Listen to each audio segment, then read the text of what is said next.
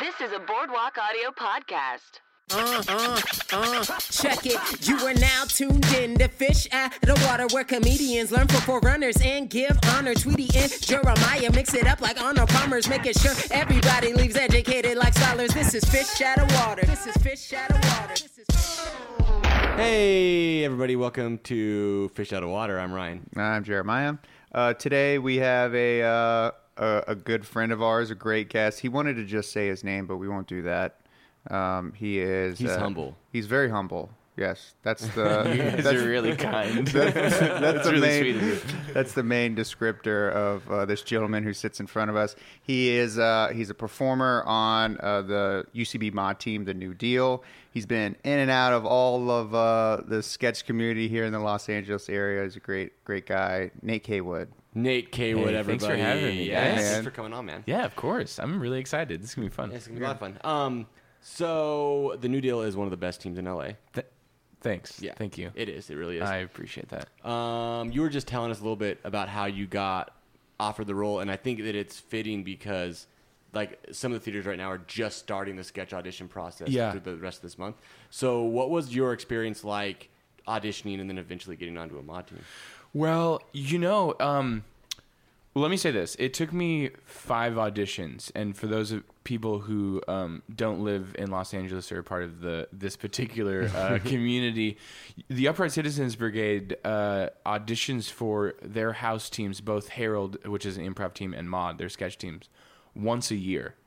So eh, I auditioned five years in a row to get on the team, and each time you have to uh, you have to basically do a character showcase video that you submit that they then call you back to do a live showcase. And then you do a live showcase of your characters. And then if you make it past that level then they assign you a a partner where you will then perform in front of the entire like mod committee of, of UCB performers.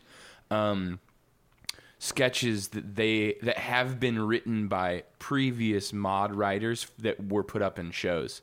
And then you perform the sketches with a person that you may know or may not know. And then you find out after that which is kind of a really nerve-wracking thing. Because when you're when you're doing your video showcase you can edit it i mean actually i take that back i don't know if you can edit it It's one can, take it's it now. is one take take. now. Okay, It used yeah. to be editable. Yeah, you, yeah, but now it's one take. Now it's Either one way, take. but you can do multiple takes. You know what I mean? Yeah. Or if you're doing your live showcase, you're performing your own characters and you're bringing uh, props and hopefully uh, costumes and stuff like that to heighten the absurdity of this character. When you're performing somebody else's sketch and they're sitting in the audience watching you perform what they've written. Uh oh. I really, Jong-un's literally, here, man. literally What did I tell him? I give him fucking. This is Jesus Christ, fucking Tweety.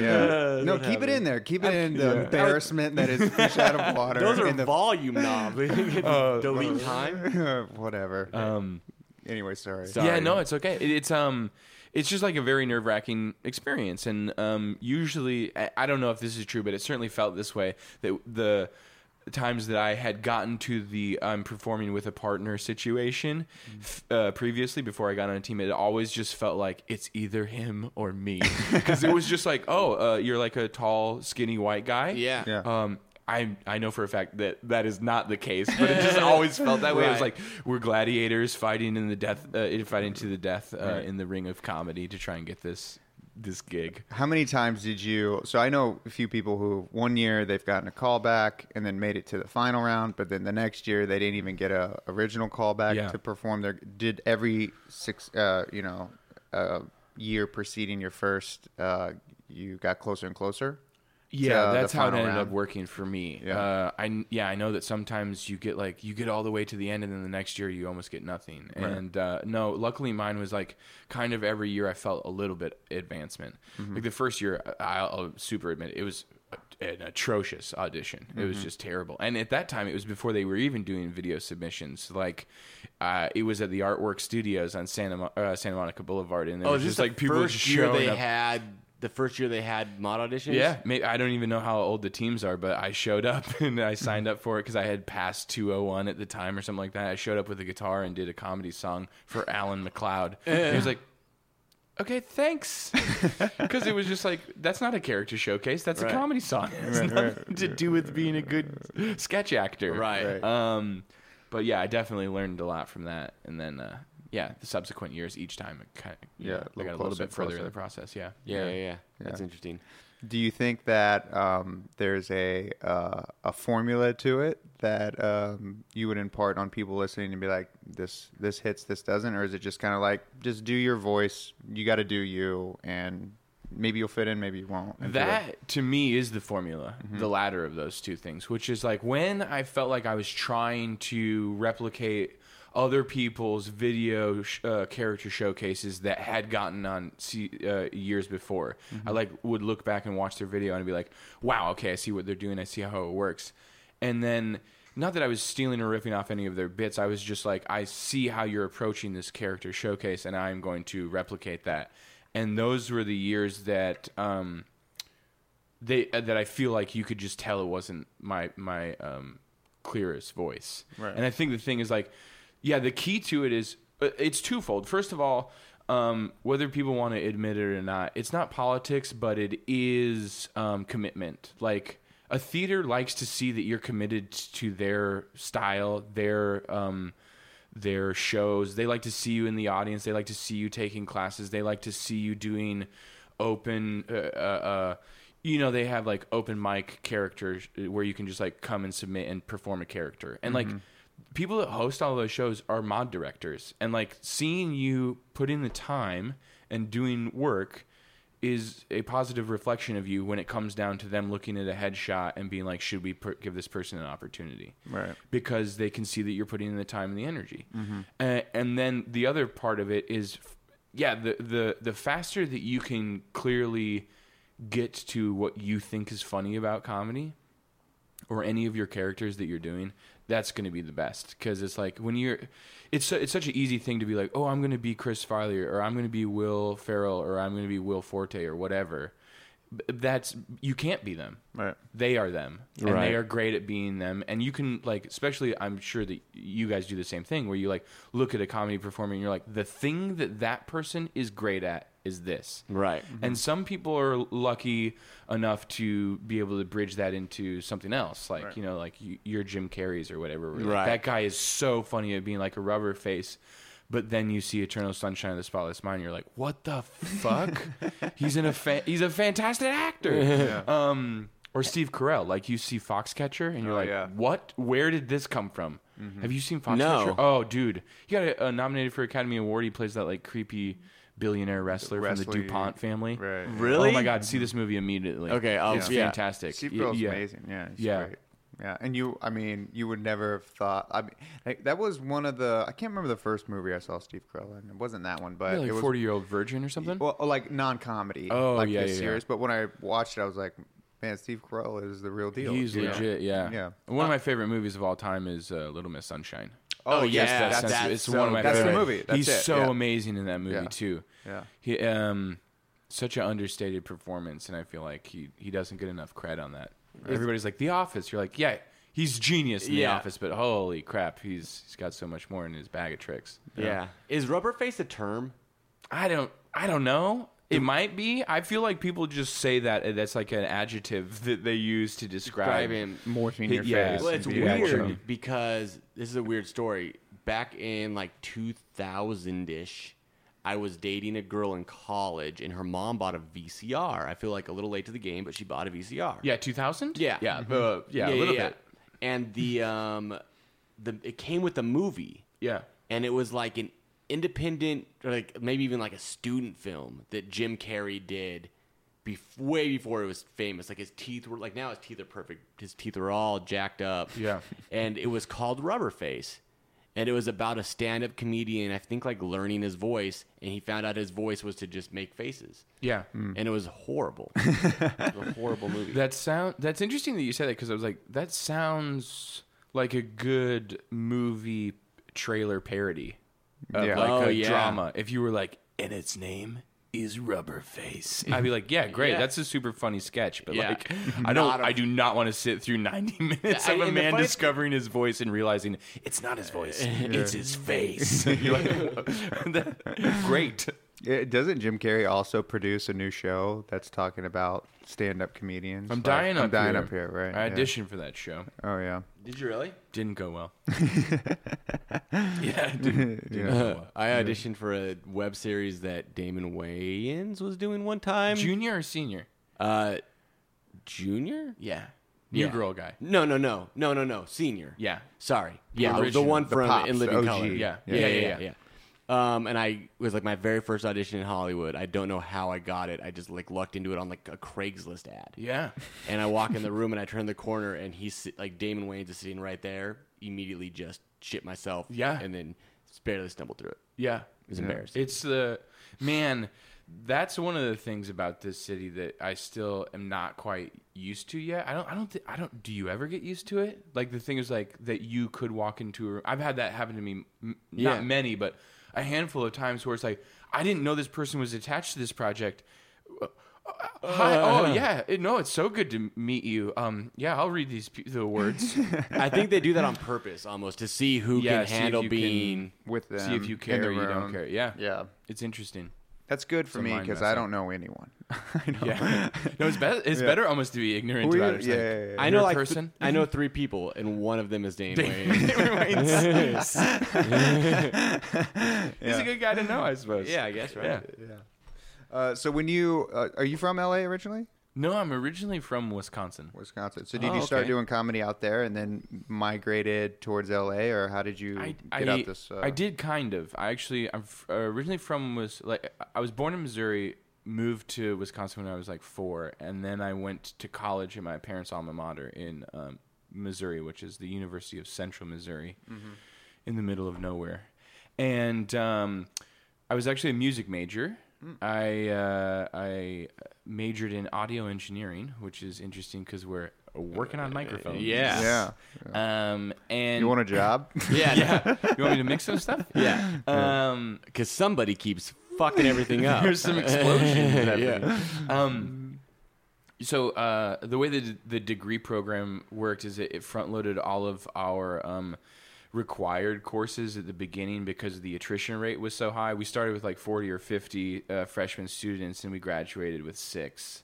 Holy Uh, shit. because just to get you used to the industry, it's like it is not a kind environment. So like you got to figure out and you got to survive.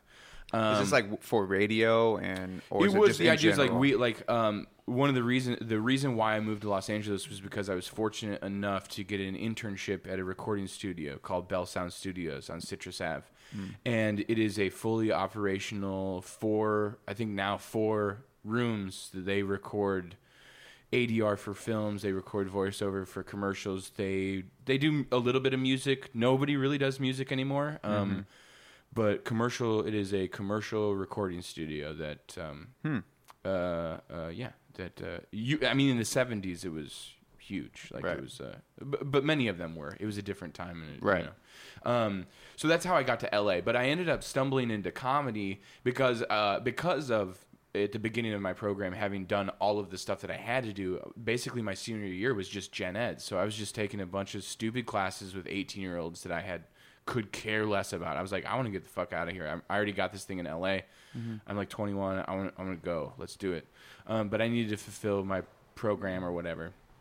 And so I had done like community theater in my small town in Wisconsin when I was really young. Like there was a small state university there, and whenever they would do a play for the acting majors that had kids in it, uh, I would audition. Um, And like I was in uh, Fiddler on the Roof in fifth grade, and in like sixth grade I was in uh, Secret Garden. I played Colin, the little kid that's in the wheelchair that uh, actually had a couple songs that I sang and. Um, the Wisconsin Shakespeare Festival was hosted in my hometown, so uh, I did a couple of Shakespeare plays as like a professional Shakespearean actor at like twelve. Wow. Uh, yeah, which is great. I mean, they were super small parts, but uh, hey, I don't- don't discredit that. yeah, it was You're a professional. Yeah, it was very Yeah. cool, especially in the middle of nowhere, Wisconsin. It's like that's the only culture that we had. Yeah. Yeah. Um, and it was it was really cool, and I loved it. And I was signing up for class in my senior year. My mom reminded me. She's like, "Hey, you used to love acting uh, so much when you were a kid. Why don't you just take an acting class to just fulfill like this bullshit credit requirement that you have?" I was like, "That's a great idea." So I signed up for the class, and um, it gave me like it flagged me. It gave me like some warning or something like that. You have to go see because you could uh, uh, sign up for classes online. And so I went to wherever go to this room to talk to this person. Okay, I went to the room to talk to this person. It's the advisor for the uh, theater department. Um, I was like, "What's going on?" He's like, "You can't take this class." I was like, what? Why not? He's like, this is for incoming freshman acting majors. This is a 101 acting class. You are a second semester senior music major. You have no rights to be in this class. I was like, okay, okay, I get it. But he could tell that I was bummed, and he was like, um, I am the uh, uh, sponsor for a short form improv troupe that meets at this dormitory at this time of the week. Go there, tell them that I've sent you, and uh, have fun. I was like, oh, okay, cool. And he, he also could see that I was genuinely interested in doing this thing. And so he would, uh, uh, for that entire semester, he would just hand me plays. And I would read the plays and I would come back and he would give me more plays. And I would just kind of talk to him about the plays that I was reading. Because I was like, oh, yeah, I forgot that I really love doing this thing. And so I think it was like a Tuesday. I went in to do the short form thing. It was like three white dudes in in a dormitory conference room somewhere, and none of us knew anything about improv. And they one of them had like a copy of Truth and Comedy, and so that was the Bible. And uh, so I did one rehearsal with them, and they were like, "Oh yeah, we've got a show Thursday night. We're opening for the one act plays that all the actors programs have to do. Do you want to come do the show?" It's like absolutely. And I did the show and I made like one move, like just like like a look, like a real coy look or something like that, and it, I got a house laugh. The whole audience laughed, and I was like, "Oh, this is the thing that I have always wanted. That I thought music, performing live music, was fulfilling, but it's not." Um, I was still getting like that energy and that rush from being in front of an audience, like playing guitar and like my band.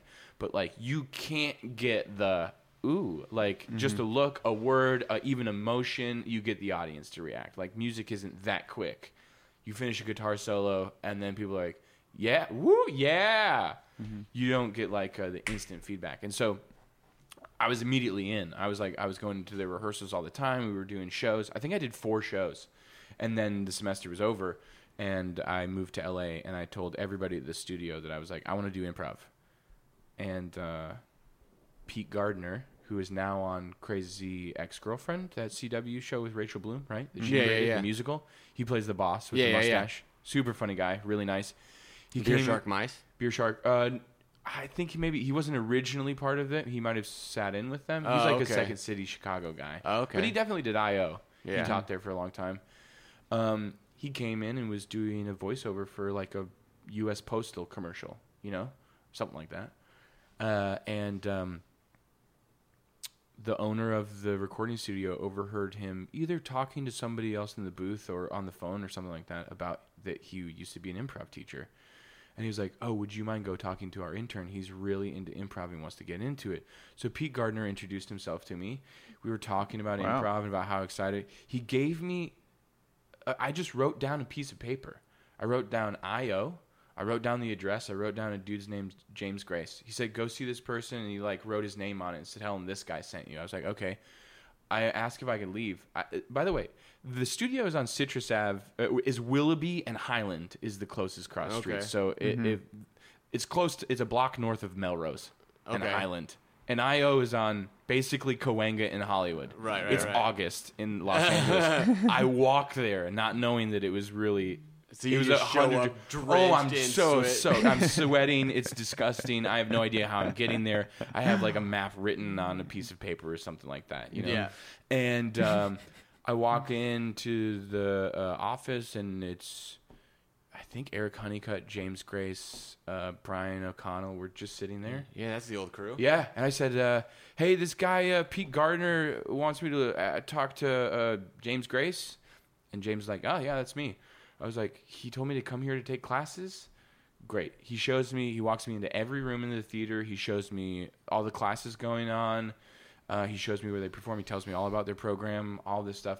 I was like, "This sounds awesome. I want to do this, but I have I've literally no money. Like I'm from the Midwest. Uh, like I spent all of my money just getting here. I showed up with a duffel bag uh, full of clothes that my dad took to Vietnam and a Uh, guitar and like 300 bucks to pay my first month's rent on my buddy's futon. That's all I got. He's like, well, we do have an internship program. You know, the stack is really high, but uh, you know, just apply and we'll see what happens. Next day, internship. Yep. I start like three days later.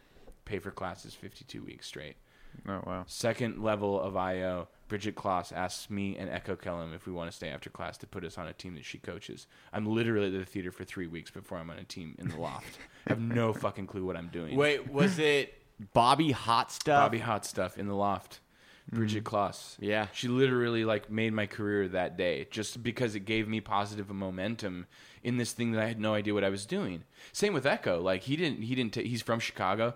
He hadn't taken any improv classes there and we were both just like loud, brash, crazy people just trying to figure it out. And we were just like going for stuff and she just was like, "Hey, you know, she fostered like a cool creative relationship with us and like yeah, that is the to me that is like the catalyst that changed the whole trajectory for me, which is like this is a tangible thing that I can that I can do. Yeah, well, and Bobby Hot Stuff. The thing that makes that interesting is this is back in what 2009. You said, 2009 was when yeah. and back then, Bobby Hot Stuff was the only show at IO that was student run. It was the only one. Yeah. Um, and then they ended up opening up the rest of the theaters, but there was no clubhouse. So you was basically, if you were a student, your only places to play were TNT and this Yeah. one random show in the loft on Friday nights. Yeah. That was it. Yeah. And TNT was only one night a week. Yeah. Other than that, you're and I didn't fucked. know any of that. And I, she asked just, we thought we were in trouble when she asked us to stay. We were like, what, the shit, what did we do? Also, I didn't know this guy. I had taken my level one was Eric Honeycutt, and it was the intensive. So I had literally taken four days of class, a weekend off, four weeks of class, a weekend off. I started taking my level 201 class a whole week, and I came back the next week, and she asked me to be on the team. That's great. Yeah. It's crazy is what it is. It was super lucky. super lucky. And then because of that, like I got asked to be on Cherry, which was a team that ran at, IO for like eight years that I was on. Um, because of a show that I did with Bobby Hot Stuff. Cannon Wing was in the, the audience, was like, I'd like you to come do our show. I was like, okay, great. But it was just because we, I think both Echo and I just threw ourselves into all the things that we were supposed to be doing. We were kind of just really lucky being in the right Yeah. place at the right time. How long was it before, or how long did you perform in the loft before you? Was Cherry a main stage? Cherry was a main Yeah. stage team Yeah. that did Mondays. I th- I think about a year. Mm. I was 24 when she asked me to be on Cherry, Yeah. which Okay. And how long did Cherry back- run for? They were together for a year or two before she asked me to join because they this just goes to show how the culture and the need has changed. They won the cage match for a couple weeks. Yeah. And so the theater gave them a slot on Monday nights on the n- main stage at 10. And they had been together for like a year or two, and a couple. I think one of the guys that was on the team was about to have his second baby, and somebody else was like got a new job and had to move or something like that. So they had two slots, open for open. guys. Yeah. And so she saw me do a show. Uh, Echo was not in that Bobby Hot Stuff show. I think by that time he was probably on a Herald team at UCB, which is also crazy. And um, so Cannon asked me to join. I joined, and we started doing shows. And Mike Garcia was the other guy that was asked at the same time to join. Yeah, And now those guys are like my, they are my best friends. Yeah. You know, that's cool. yeah, they will both be. in the IO is now somehow. doing something I hear about. You test shows out and they give you a slot. So, Where's that? like, you test, like, I guess that uh, Zach and Colleen will come and watch your show. Yeah, they just sent an email calling it like IO presents Shark Tank or something like that. And you, they watch your show, and then if they like it, you get your own slot. Yeah. So you don't need to win a cage match three times in a row. Wow. But I feel, I still feel like the cage match is the best way to do it because the only way you win at a place like it's different at UCB because It's different. Yeah. yeah. because it's always sold out in Yeah. advance, so you can't Yeah. really stack it. I don't know how many cage matches IO has. A They used to have million. like eight thousand of them. Yeah. That's what I'm saying. When you have a lot, kind of muddies the water. Yeah, it of- really does. Yeah. So having one, I think UCB has one, right? They have an Yeah, improv. the Uh, they cage do a match. sketch sketch cage match Yeah. as well, right? Yeah. So, wi- uh, so did you ever apply to be a writer? I mean, because that's the thing that's a little bit weird, or not weird, but it's just you know in the nature of of sketch, especially if you're a character sketch performer, you have to write your own material, right? Yeah. And so, um, like when you wrote your characters for your audition, you had to write that. That was unless you paid someone to do it or had someone do it. But I did not typically, do. I had no Yeah. people don't. Yeah. yeah. people, people don't do that. Yeah. Um, so, did you have aspirations of writing or doing anything with writing? Or was it always performing? Um, yeah, I think, uh, man, I think by virtue of being an improviser, especially once you get into doing long form improv, you inherently, whether you want to or not, you become a writer, you become a director, you become an editor, and you become an actor immediately. You don't have a choice because you're cutting people's scenes off, you're changing locations, you're doing all that stuff. So you become all those things instantaneously. Um, I ended up stumbling into doing a, a house sketch team called Pilot at IO not long after I, I did Cherry as well. So, and the way that IO at the time, I don't know if it's changed or not, but at the time, uh, everybody was writer performers, and It's- so It's still basic. Very a lot Kind of that of is that. that way. Yeah. Yeah, it depends on the team. And so I kind of found I, I that team was also like above my pay grade as well. Like there's uh, no reason that I should have been on that team. They had uh, really strong performers, really strong writers. Artemis Pebdani was our director, who you know was on Son of Zorn for a really long time. Yeah, she's she's like a Always Sunny, always, sunny. Yeah, she's so funny, and she also came from Groundlings, uh, where they have like a very, very they have a very, very strict professional view of doing a show theatrically. So it was like really tight. Set changes were as quick as possible. You don't like your outfits have to be this character, all that stuff. Um, which I think was a really good like at 25 years old, like that was a really important lesson for me to learn. I think because there is a culture where um, transitioning from improvising to sketch that sometimes you can figure it out on stage. We've got beats, we've got whatever. That's not at all how she operated. It was like, no, we've got written lines. These, the this joke hits here because of this reason. You have to say those words, um, which is not always the way that you traditionally do sketch. Um, outfits are important. Character point of view is important. Like, like the way that you present yourself, you're holding yourself on stage. All those things make this funnier. So don't don't take those things for granted. Right. Yeah. Um, and set changes are super important. Mm-hmm. Like if you you can feel the energy in an audience be sucked out if you take too long to change your clothes and you come back on stage they're bored or there's Right. not something going on like mm-hmm. that stuff's important mm-hmm. so That's one of the, I, I think I think when it comes like that's probably my biggest pet peeve with sketch comedy is costumes and set tra- or transitions between scenes. Yeah. Because with co- I, what I really hate is people half-ass costumes. Yeah. Or they just wear all black. Because then it's like, but part of it is the visual. Like this is a visual medium. So Yeah. you don't see that, but the thing that really drives me nuts is when they wear the costumes, but they don't rehearse with costume changes. They do that a lot. I don't know how they do it in the mod, but we'll do it a lot. I never, I always do tra- like audition, like a tech rehearsal with costumes. Yeah. But when we do the the um, tech rehearsals, a lot of people on teams I've been on, they don't practice the actual transition. So then when the show happens that night, there's been no practice. They don't know. It's just not tight, and then Yeah. it looks so shitty, man. Yeah. it looks unprofessional. It Yeah. looks amateur well, hour. I would say, um, as far as like the way that the New Deal operates, um, our first director when we were first put together as a team was Beth Appel, who is now Oh, the the- artistic director right. of all of UCB Los Angeles. And she was very similar in the same way. It was like we're rehearsing the set changes. We're rehearsing. We do T's and B's, tops and bottoms of each sketch. We're re- rehearsing how this chair is set on stage. We're rehearsing um, the tech rehearsal with costumes so that we know how the changes work. She, we even schedule what doors actors go in and what doors writers come out while carrying chairs. Like, Yeah. we go through the curtains, all the set changes come through the doors. Yeah. Every sketch show. There's no.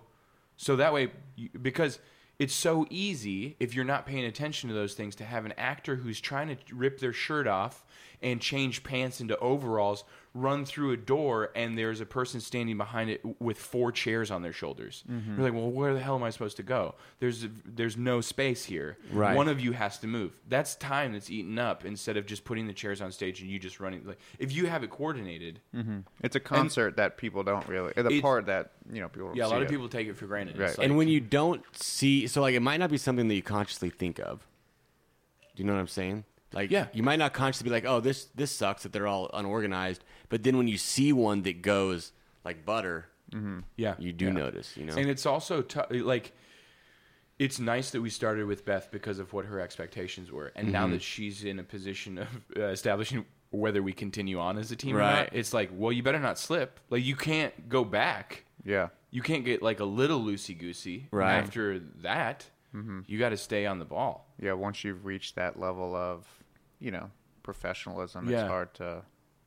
It's hard to go back. Yeah, I think that that's I I think that that's one thing that a lot of the theaters I'm not going to say all, but a lot of the theaters in the community in Los Angeles do really well, which is they build an environment where when you get on a house team, which is not easy to do, or you know you get to Sunday Company, which is not easy to do. When you get to those places, you start to realize this is the step before you staff on a show. This is the step before you test for a network sitcom. Mm-hmm. This is the step before you test for SNL. Mm-hmm. Like, if you don't take this stuff seriously and if you're not professional about it, you're already you- you're building your habits as a professional actor and writer at these moments. Mm-hmm. So you've got to be in the trenches and doing it because if you want to be a staff writer and you want to get like they're compensated very well for their job for a mm-hmm. reason. If you want to be a series regular, they're compensated for their job very well for a reason. Mm-hmm. You can't take those things for granted. Mm-hmm. It's a very competitive market and we are luckily in a position where performing regularly we get to perform in front of people that have made it to those positions and for people that can help you get to those positions.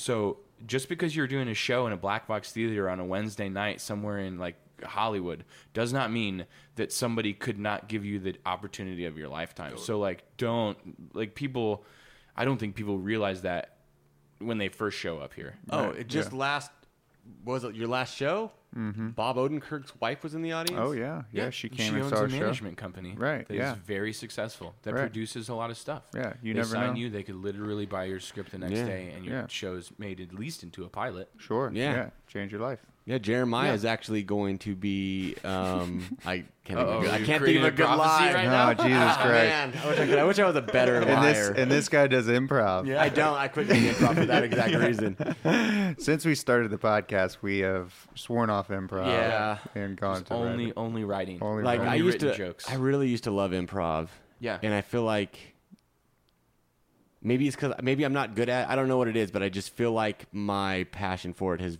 has died down over the last two or three years. I think that that's pretty natural. I think that I've felt a similar progression. Like that's one of the reasons why Cherry kind of ended um, a show that I had done for yeah almost eight years because it's just really difficult. I, I think that you also this this is kind of a, a, a non sequitur, but like I also personally am getting to a place where I want something tangible for my work, which Right. is I'm directing a lot more, um, especially filmic stuff. Like I, I'm really trying to hustle as an actor, but also as like a film director. And to me, I want to be able to put in time and energy and have something to show for it. And we've spent thousands of hours practicing doing this art of improv, which is a fleeting, uh, uh, uh, intangible moment. And it's a lot And of fun when you can drink and like have a good time. Yeah. But there's nothing that you can't tape an improv set and show it to people and then be like, "Ugh, this was." This Look was at how when funny this was. because You're one, like, there's something about trans- watching improv on a t- screen. We're just like, live, like seeing improv live is what it is. Yeah. Like, you can't watch it. No. But when your buddy comes into town from Wisconsin Yeah. or in my case Nebraska and sees you do improv, their fucking minds explode. Yeah, absolutely. They have Yeah. a blast. And but the mm-hmm. thing is like that is what is great about improv. Mm-hmm. But I also and I'm not not to cast stones, but like I look around the community and it's very easy to see people that have had the same feeling as us where it's just like I'm not as in love with improv as I was five, seven, eight years ago.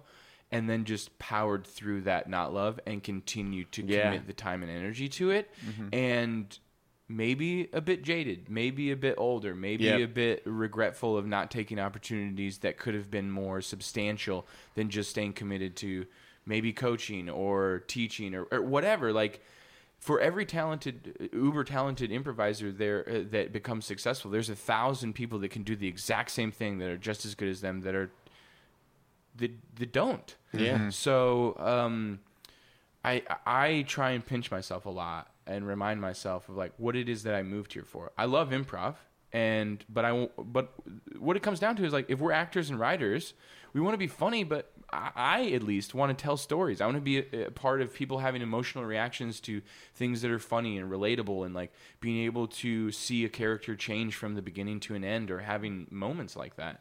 And um, I think tool. oh, I, I'm sorry. I think improv is a tool. I think sketch is a tool that helps you focus that point, uh, that voice to a point, so that you can just annihilate a story when it comes comes to you, like uh, a narrative. You know what I mean? That Yeah. it's just like Harold Ramis, um, you know, Ivan Reitman, like gu- guys like that. Like th- those are the Ghostbusters. You know what I mean? Like they, the director and the writer of the Ghostbusters, like those uh, Caddyshack. Those movies exist because of their experience with sketch and improv, but they are telling fully formed narratives, watching characters change, and there are movies that have to be seen. You know what I Right. mean?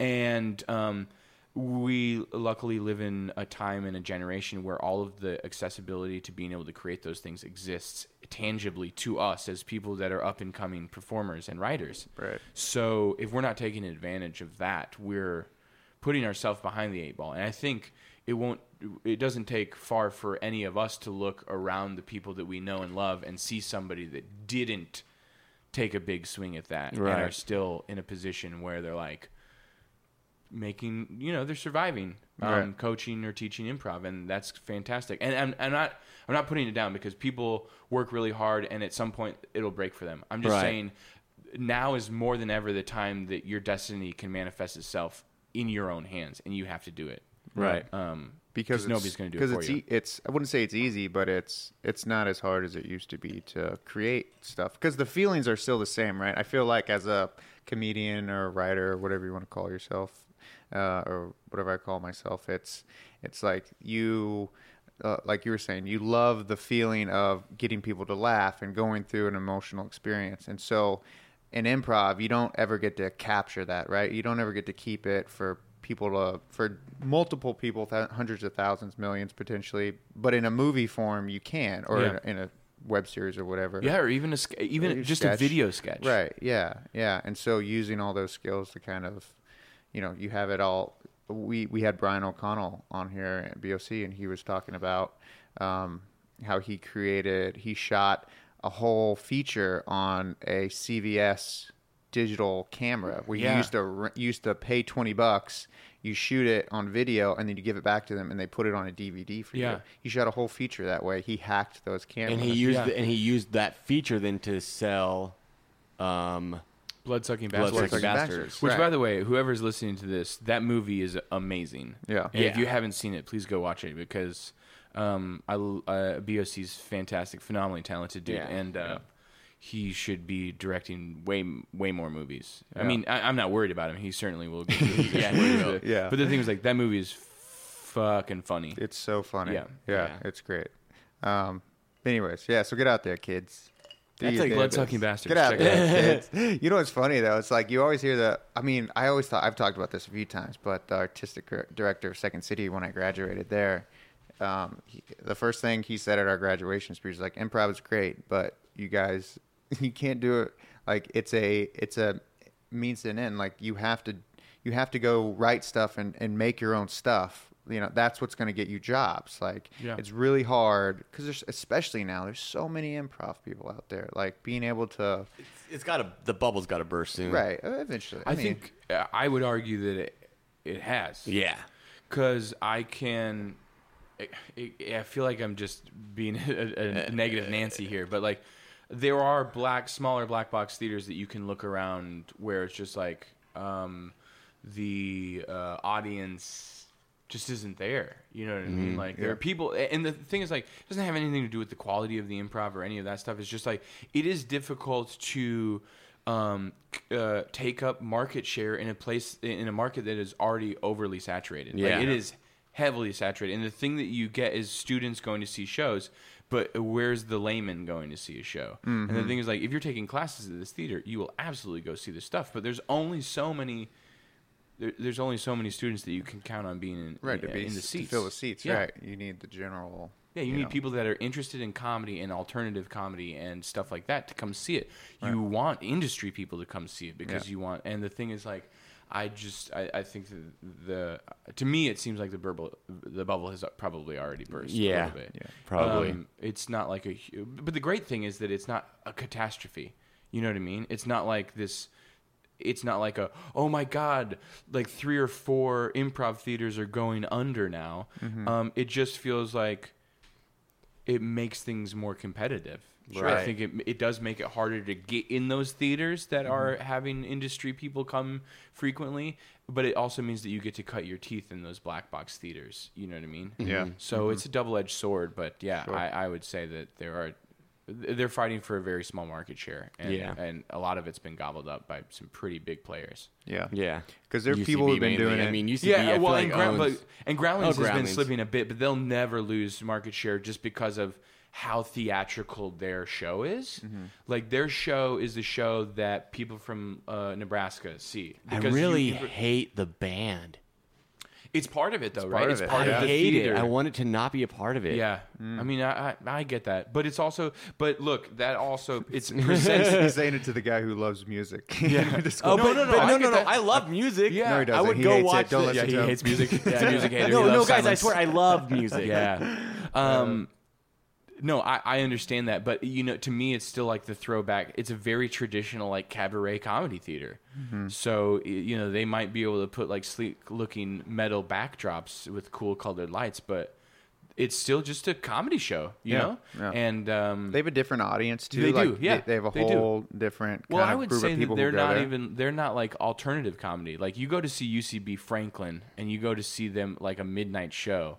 That's alternative For sure, comedy. Like yeah. you're see, like uh, what is it? Um, Gilly Neeson show. Like this is Oh, gross. or- dude. you know what I mean? Like those shows are like shows that are like really pushing the limits of what people can can consume. I wa- so I watched that funny. show. It was five minutes of them showing pictures of their turds in a toilet. Yeah, yeah, yeah. I used to videotape their show. oh, did you? Yeah, Gilly, I've Gilly that. did the monologue with her vagina hanging out of her Yeah. pants. yeah, she didn't have pa- bottoms on for that whole. And like, Was that and- what I thought? She just cut. She wore pants, Oh, but she yes, just cut out the- part. yeah. Where, and then uh, who's the guy? J- uh, Jake, Jake. uh, and uh, yeah, Jake and Brian, What's right? Jake's last name? Um, I've Jake he's such a good dude from the too. And yeah, I was from like, the I know Meat Jake. Improv. I do does- know his last. Yeah, he's great. name. Yeah, Um. Anyways, uh, and then he did it. He interviewed someone with his dick out, yeah. Yes, and he I had had like class a- with him the next day, and I was Yeah. like, "Hey Yeah. man, I saw your dick last night." And Yeah. I was like, "God damn." It's like the celebrity when Mike Still used to do. I don't know if they still do that Celebrity Barf Machine. yeah.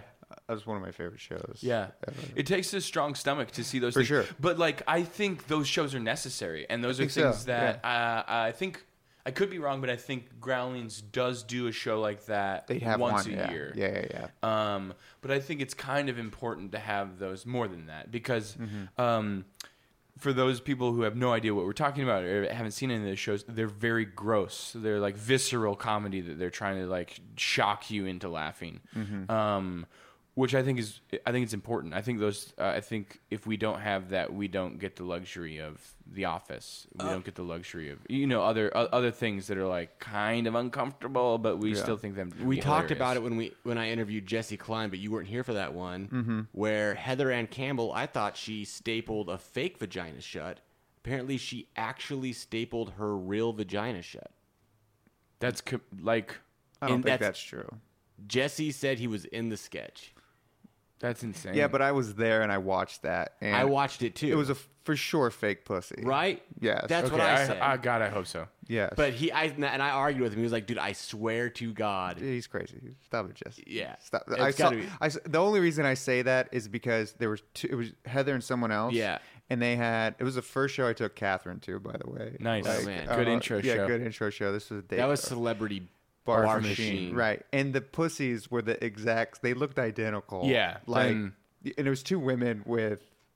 They're just different women. They're gonna have different vaginas, and the like fake pussy looked exactly Yeah. the same. Well, let's just hope to God that that's the fact that it was fake. Yeah, I swear. I Because- remember. My but, but I was I loved it because one, they acted the shit out of it. It was an amazing like you know you didn't know like I'm sitting there and I'm Yeah. like hold on no and I'm like well maybe like I went back and forth until I like had to realize like we sat and talked about it for like half an hour afterwards.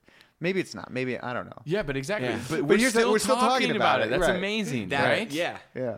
That says something. Yeah. And you know, like, no, is it is it something that's commercial? Absolutely not. But the thing is, like, What would We you do if next have- week on SNL, there was just a Kate, vagina. Kate stand- McKinnon is stapling pussy. vagina I shut? would eat crow. I would be like, I guess it is commercial. Although I could also argue it's like, is Saturday Night Live commercial?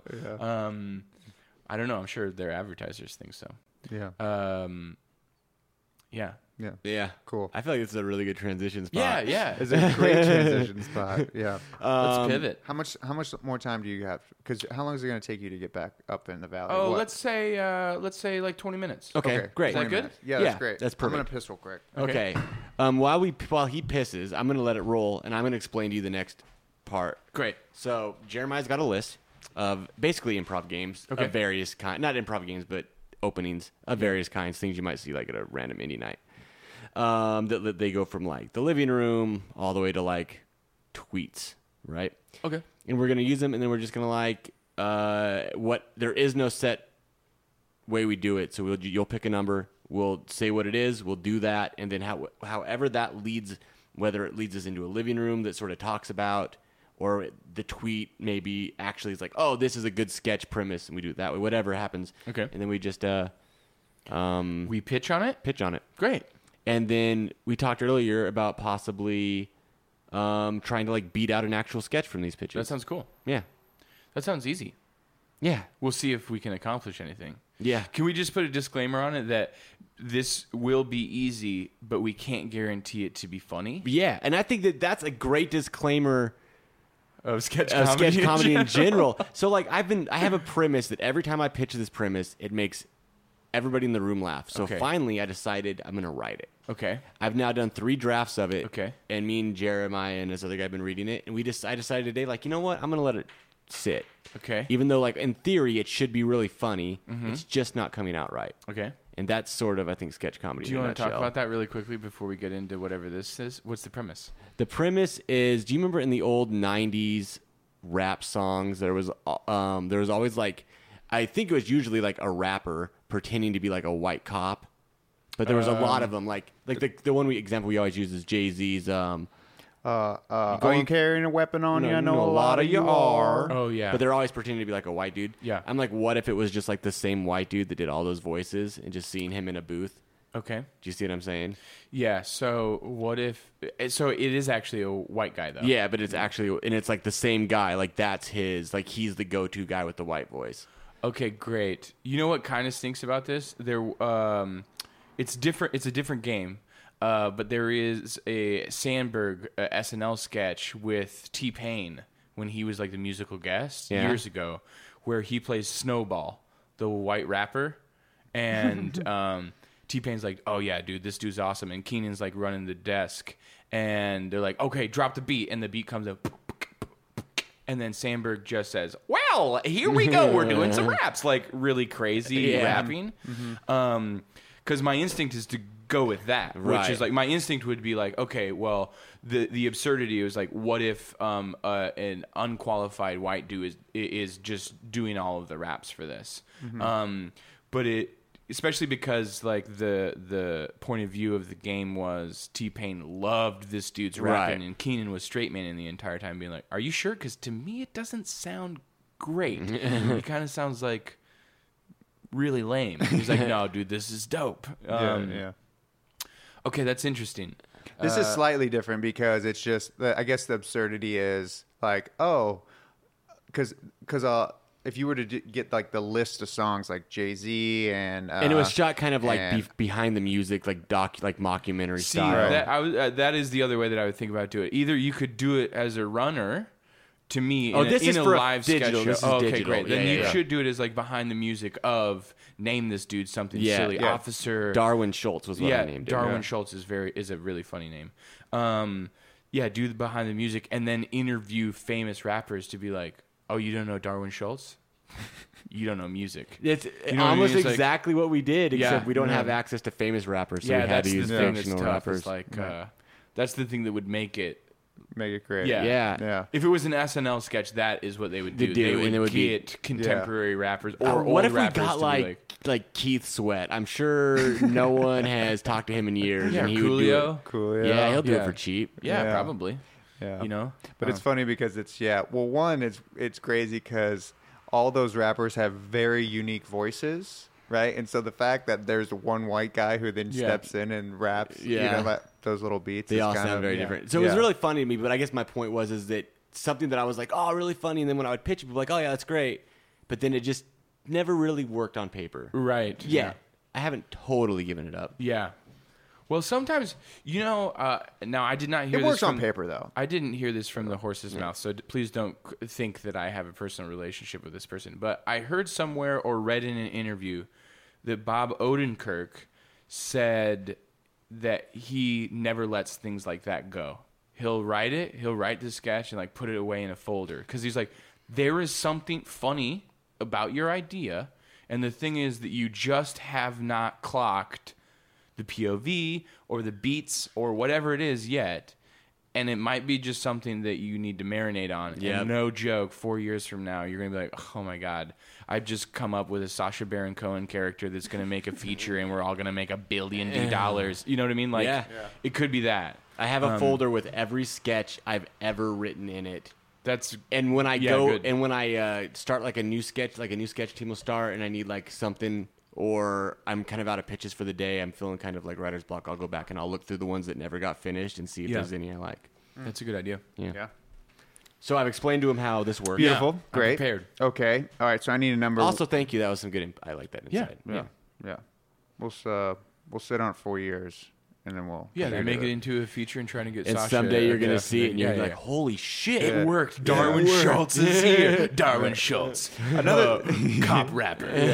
I think another thing too about and for people who like don't haven't written a bunch or written with people a bunch, we write in a small group, Tweety and I and a couple other people, and it's like sometimes you meet weekly and you're doing the same idea Right. over and over and over. It's kind of like it becomes stale in the room as Yeah. well. So like Tweety saying like, oh, I don't know if it works on paper. It's just we've all we already know you're not surprising us with Right, anything, right. so it's not going to get that same reaction Yeah. that you think it was going to get. Right. So putting it away for a little bit and then that's that's kind of the true test for me is if I can put a sketch away and then in a month or two months read it and it, if it makes me giggle then I'm Yeah. like okay yeah it, it made me giggle to start off with that's why I wrote Yeah. it you know You know, the other thing too about that particular sketch is like that is a that's a character sketch, Right. And the thing is like if uh, because it is a premise sketch, but it is leaning heavily on the character Right. performance. So it's like that's like uh, that also really matters. Is like Yeah. how's this person reading this person's Yeah. dialogue and stuff like that. Yeah, I wonder. That's part. I've actually thought about that too.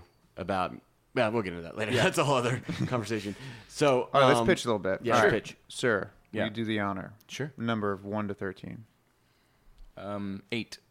okay we get a lot of eights and sevens Do we really? Yeah, we Well, do. it's Sevens, kind I of in the know. middle. Yeah. yeah Seven was my instinct, but I'm a huge Liverpool fan, and uh, Steven Gerrard's number is. oh eight. great Okay. Um, uh, it's called the Los Angeles Gazette, but now we've changed that to the Larchmont paper. So I have we get a weekly newspaper Oh, here in. Larchmont, and so we're gonna pass it around. If there's anything funny in there, we'll pitch on it. Great, I love it. Let me go grab it. Yeah. Hey, cat.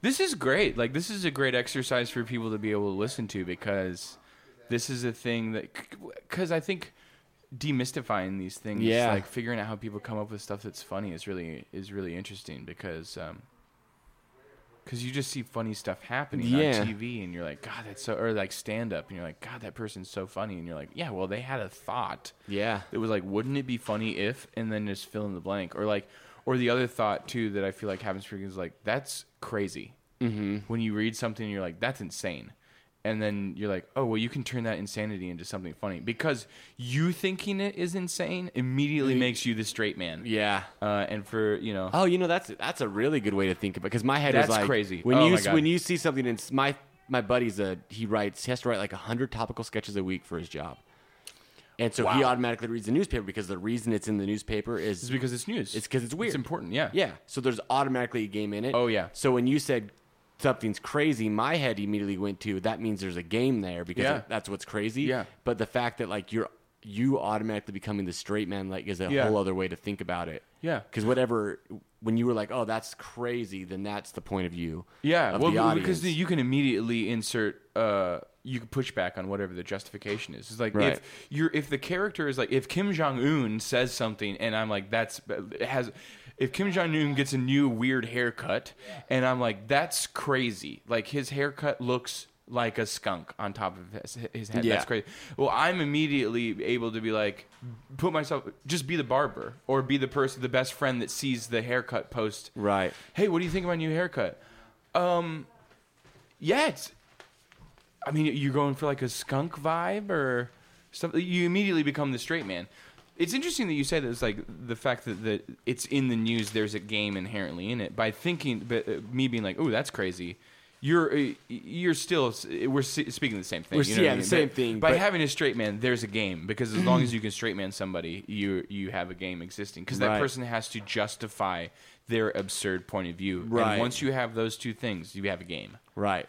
And I think that's what I think that the what made it so interesting to me was the way you said it was because if you start going, well, what's the game? What's the game? What's the game? You're almost like you're skipping steps. Whereas if you go, okay, I'm the straight man in this because I think it's weird. Yeah. What about it? Then that's Yeah, like another way to this? find the game. Yeah. Which might be easy. I don't know if easier is the word, Yeah. but just a different approach. Sure. Well, because I, it, the way that the article is written is going to be slanted with a point of view. Right. And that point of view is the thing that is telling you what is weird about this article. Right. Um, and you know, a, a, a easy way to think of we- absurd is weird. If it's just like if somebody's acting weird and you call them out on being weird and they say why they're being weird, you've built a game. Right. Like that's Yeah. you know, Yeah. That's a freebie, guys. yeah, you're welcome. I'll have to go back and listen. I wasn't paying attention. Okay. Well, you missed out on a freebie. Well, so. sorry. I was um, I was going through the the Larchmont Chronicle. Great. Okay. Okay. Um, so here's what we're gonna do because people care about you, not us. I'm gonna hand you this paper. Okay. Flip through it. See if there's anything that you're like, this might be funny. Okay. And then we'll pitch on it. Okay. Yeah. Great. And while you do that, me and Jeremiah are going to tell jokes. Yes. Okay. Okay. Great. I'm I'm gonna kind of listen. To it. Um, uh, Your best joke right my now. best joke. I gotta. Uh, I'm. Why is uh, your your girlfriend is shaking her head at me like don't don't tell any jokes. Um, Um. I got a joke. Okay. Okay. How do you how do you get a nun pregnant? How? Dress her up as a choir boy. Okay. Um. Boom. Um. I'm not good at. I'm not good at jokes. Um. Knock knock. Who's that? Uh.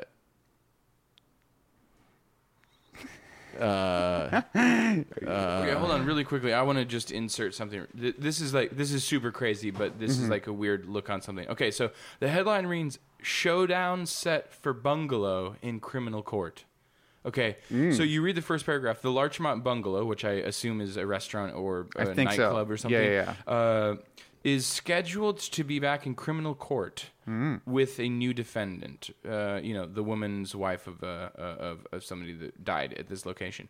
Okay, so the thing that's already interesting to me is the way that this article is written. Is it is uh, personifying the location itself. Mm-hmm. It's writing it as if the bungalow is a person. Right. The bungalow is scheduled to be Right. like, wait, what? So my first pitch on this is like, what if we just see a court case where a person is dr- is dressed up as a nightclub, As a house, or like literally yeah. justifying, like, you know, sometimes shit gets crazy in my in, in me, you know, and um, some people die. Like that's just like what it is. Like I want to see him as a defendant on stand with a judge, like somebody needling him, a prosecutor, Right. and and he's, he's on just dressed up as a car a nightclub. That's pretty funny. Nightclub. Yeah, Um, that's really funny. I also just like to hear the word bungalow a lot. It's a really funny word, bungalow. yeah, like yeah, I feel like having could them just say Mr. Bungalow. Yeah. Um, Is it okay if I call you, Mr. Bungalow? Yeah. I mean, yeah, you could call Sure. me Bungie, but yeah, sure. Yeah, whatever. yeah, Like, yeah. Um, just uh, that's also uh, something that's always funny. It's kind of like an easy gag to get at, but just like making somebody into something that can't be a, a person is Right. always funny too. You know what I mean? Yeah, right. Um, That's really funny. um, okay, I'll continue. Okay. I like I like um yeah, I like that. I think that's funny if you could have um because that bungalow can be I think it might work with either or. It could be a straight person and he just plays it real normal, you know, or it's a character and he's like uh do you call me do you mind if I call you Mr. Bungalow?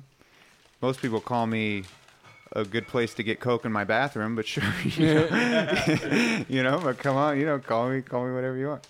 Like it just have to be like a uh, like a character dressed as a.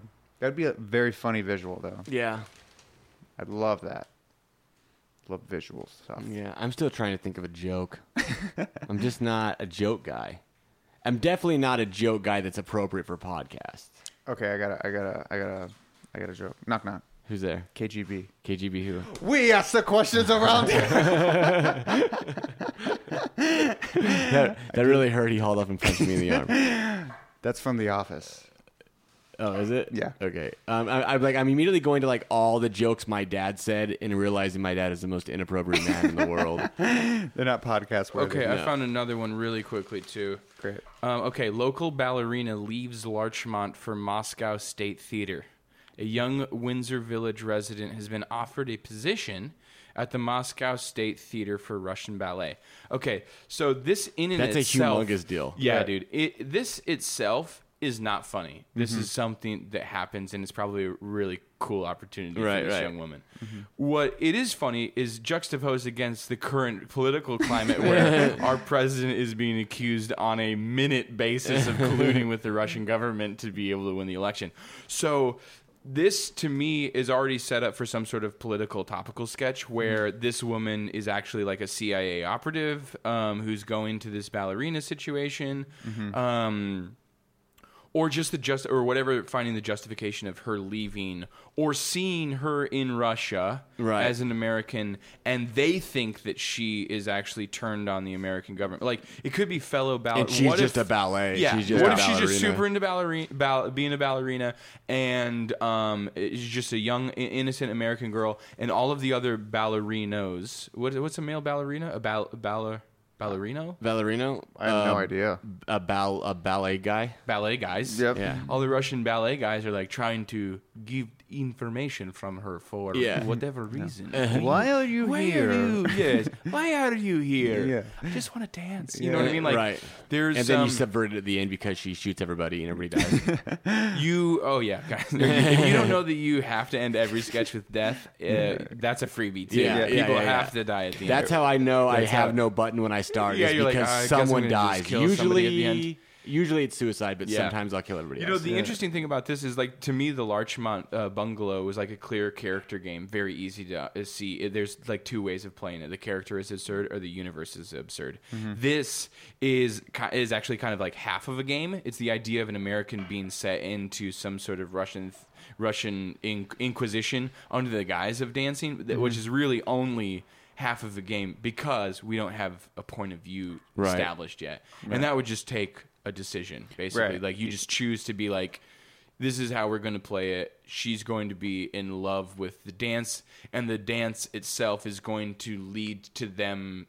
thinking that she's giving them. Oh, she's doing a pirouette now. Mm-hmm. Oh, this means that. Uh, So the guys are reading into Yeah, every dance over- move she yeah, yeah, yeah. And the thing is, like, it just comes to- uh, war. yeah, yeah. it comes to just making a choice at the writing level, which is like what exactly is going to be the point of view of of each party involved in this, the Russians and the ballerina. Mm-hmm. Um, it's not as strong as the first one. The first one feels much easier to. yeah, if it- but, but that first one's gonna be hard Well, to beat. first one's like it's like, uh, silly. well, yeah, it's like caveman lawyer, crazy caveman Yes. in a legit world, Yeah. right? And this ballerina one is more like, um, uh, I'm trying to think of an example.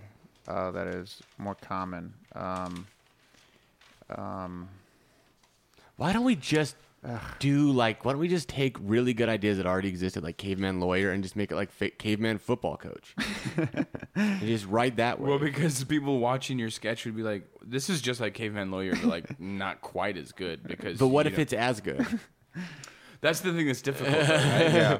All right, go get Phil Hartman. Right, oh, Be fair like- enough. Be like Phil, come back, man. I got to do this sketch. yeah. it's, I- it's great. It's called Yeah. Footman. Or Footman. It's called Caveman Football. What if it's Coach. what if it's a lawyer? What if it's a lawyer that is just trying to be a caveman? Okay, I don't have a perspective uh, on this at all because I haven't even read the article yet. But this is the the headline: Shuck oysters, play bingo for education. Fun. I don't know what it means. I want to hear that. What you the way you just said that. I want it to be the guy like on like an NPR or like a local radio station that's Who just like reads these ads. just reading the ads. Yeah. Well, the way the punctuation is written that way. It's shuck oysters, comma, play bingo for fun, comma, fun. No other oh no other punctuation. Who, Um, who is it that says that? Um, oh, man, I don't know if it was someone famous or someone in my life where they talked about like, yeah, just you wanna you want funny ideas? Literally read titles of of news articles in the paper. He goes, it's chock full of. Yeah, it's hilarious. It, it writes itself. It You talking is a about An- joke. you talking about Andy he, Andy, did he? Harris? He was the Maybe, one yeah. that would read the. He was the one that would go through the newspaper Yeah, and then right. just pick out whatever and be like, okay. And he would like literally because he'd have to have like twenty five a day or something Yeah. like that.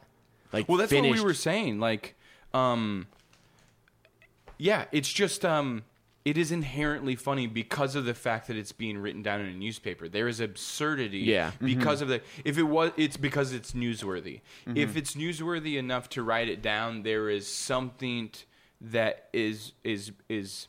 Not broken, but it's like our status quo is being disrupted as Right. an Yeah. observer. It by catches this our happening. attention. Yes. Right. Yeah. Right. Kind of like Cool. if something happens that makes you laugh, that means there's usually something in it that's funny. Yeah. If you can Yeah. find that thing, like if you're walking down the street and something happens, and then you laugh, either one, you're an asshole, Yeah. or there's something funny. Well, even if you are an asshole, it's like um, there's still something funny. Funny, like, right. People might not. The victims might not laugh at it, but Right. it's funny. Yeah. All right, Nate. We usually read a sketch here, but Oh, yeah. unfortunately, you got to go. Yeah, I know, I'm Well, not super sorry. No, it's unfortunately. I great. really I enjoyed feel like this, we though. got. I feel like we got uh, the sort of the sketch out when we critiqued my sketch. I feel like yeah, it yeah, we, worked. we spoke about it. Yeah, Yeah, yeah. That's Tweety good. will post it online. yeah. my, my sketch. Yeah, I'll post my sketch online. Yeah. Or shoot it I'll first save so, it that we- so, myself. Sa- so Right. Sacha can see it and then realize that he right. wants to develop. That's it what I need into to do. I need to a cast future Sacha character. Baron Cohen as Yeah, the yeah, yeah. Call Yeah. him up. Yeah. That's how Call the him up. industry. My, that's how I feel like all of our parents feel the industry works. It is. Just call him Sacha. Yeah. Oh, okay. Okay, yeah, yeah. Sacha, who wouldn't you say Baron Sacha? Cohen? Yeah. Yeah. Yeah, who is it? Uh, I showed my parents Borat. did they love it? They liked it. So Yeah. then I showed them the other one. Bruno. Bruno. Bruno. Not- They hated it. They, They did hated not that. like that. Bruno is a very divisive character. Yeah. It's Yeah. like you either think it's funny or you think, think it's, it's- atrocious. And I Right. was falling out of my chair laughing. I think it's hilarious. I think it is too. I think he's the ballsiest dude on the planet. when they just had that picture of the dick, Dick swinging, in a circle Yeah. for Oh, yeah. um, however long. I mean, I was crying laughing, and my but parents even were but mad. Bruno Yeah. Bruno is where he goes to not Afghanistan, uh, Afghanistan, and he's interviewing people that are aligned with the Taliban, and he says, "Why does Osama bin Laden look like a dirty Santa?" Did you, you remember that? No. remember they that. literally was it Bruno. Was it? Did he do three features or two? He did three. what He was did the last one? The last one was Bruno. The, he was this gay character. no, the I mean, I first think it was one was, Bruno. the rapper. No, Ali G. Uh, no, not no, Ali it's not that one. It must be Bruno. I think it was Bruno. There was a, a part where he is interview where they're interviewing legit Taliban sympathizers, and he's making fun of Osama bin Laden clearly before Osama bin Laden was killed, Right. and you can hear the translator say it, and you can see the uh, Taliban dude's face change. And he like looks at the uh, um, translator and like looks back at Sacha, and then they're both like, "We should go." Like, like Sacha's like breaking character, like fucking running now. I keep saying Sacha as if I know him. I have no fucking clue. That I never met him in my life. Um, but they're like You know, running away. Sash. Li- yeah, Sash, yeah. Sash, Yeah. Hey, Sash. Come on and they were over. like throwing rocks as at, at his van as they're driving He's away. he's That's the ballsiest. that is what a comedy in the comedian world. should do, right? Like Yeah. push the edge, push the limits, see how far you can get, and he Yeah. fucking He did. He, He went does as far as he could. Yeah. Yeah. He is 'Cause that's he's- death. He does. Oh, Andy, Oh yeah, he could have died. Like no Easily. joke. Yeah. He's he's Andy Kaufman doing Andy Kaufman better than Andy Kaufman did. Until Andy Kaufman shows up in the Bahamas, and then we're like, God damn it, he got us the whole time. And, and that's when you go, you win. You are the king. Absolutely, we all quit. Yeah. We have to. You have to at can't that beat that. I feel like Andy Kaufman in Andy Kaufman style wouldn't announce him he, he's dead until he dies. Like for Yeah, until he actually dies. Yeah. you know, there's Because the, then to- no one the could whole ask him Tony anything. Clifton thing, right? Like Tony Clifton is like a real person. That's like that people and he would think. teach people to play him so that he could fool the world. Yeah, Ah, it's genius. genius. It's genius, except for the it ended up. He played the game so hard that it, It ruined uh, his it- career. yeah. Well, because it manipulated everybody else because they were the butt of the joke. And, it well, and the funny to wrestling thing too. Yeah. because there's nothing people like less than than smug Hollywood people. He was the perfect villain. Yeah, yeah, it was great. Yeah. It's genius. Yeah.